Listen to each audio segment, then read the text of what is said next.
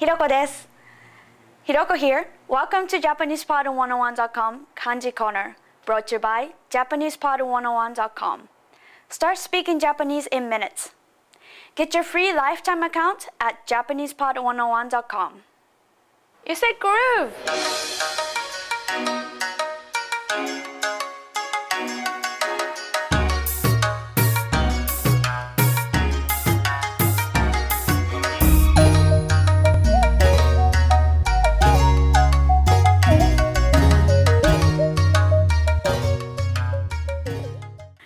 Lesson 1 Japanese kanji and trees. What's the connection? In today's video lesson, you'll learn a simple trick that'll make today's kanji super easy. Believe it or not, thinking of a tree is all you need to reach kanji perfection. Okay, let's draw today's kanji.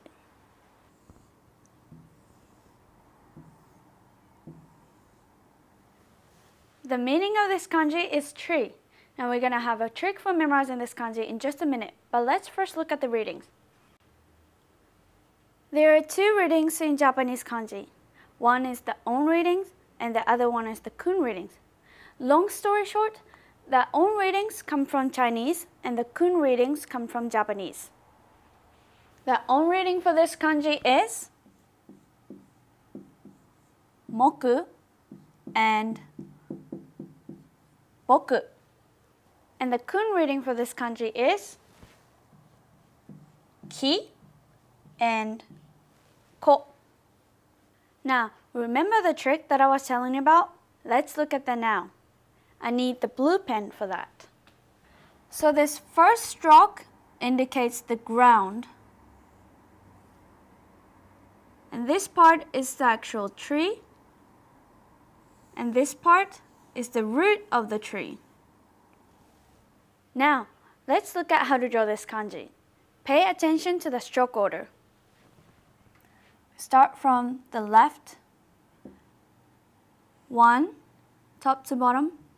Two, three, and four. Let's try it again. One, two, three, and four. Now, let's look at some sample words and phrases. Ta-da!